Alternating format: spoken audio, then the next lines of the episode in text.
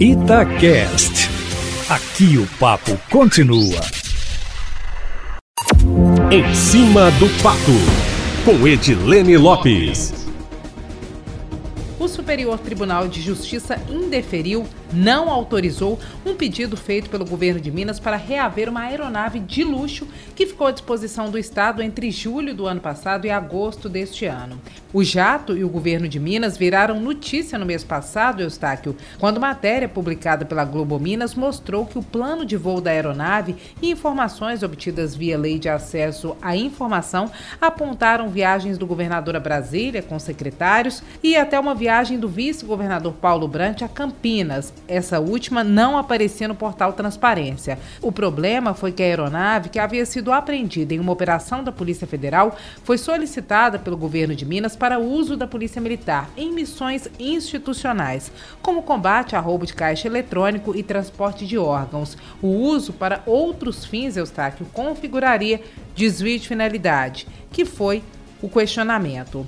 A aeronave foi solicitada pelo proprietário na justiça. Ele alega que ela foi apreendida por engano e que foi arrestada após uma investigação da Polícia Federal porque um dos alvos da operação Maus Caminhos, feita em Manaus em 2016, se intitulava o dono da aeronave. No entanto, o jato pertencia, na verdade, à empresa Lugarfix SA, sediada no Uruguai, e estava arrendada para uma empresa de táxi aéreo que alugava a aeronave frequentemente para o homem que foi alvo da operação.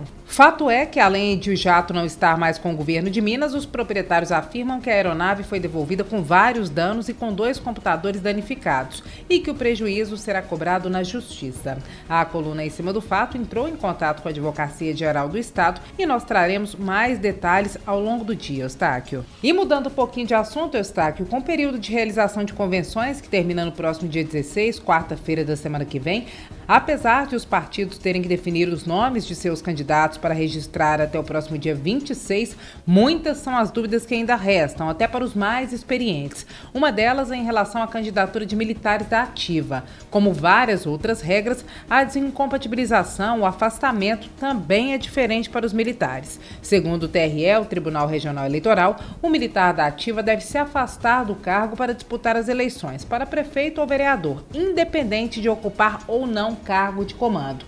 O prazo, porém, não é estabelecido em lei. No entanto, no processo de registro de candidatura, o militar já deve apresentar o comprovante de seu afastamento. Então, entende, seu Eustáquio Ramos, que no momento do registro ele precisa estar afastado. Tem militar por aí, Eustáquio Ramos, que não se afastou do cargo querendo se candidatar e com essa dúvida. E não é só um, não, são vários, em mais de um partido.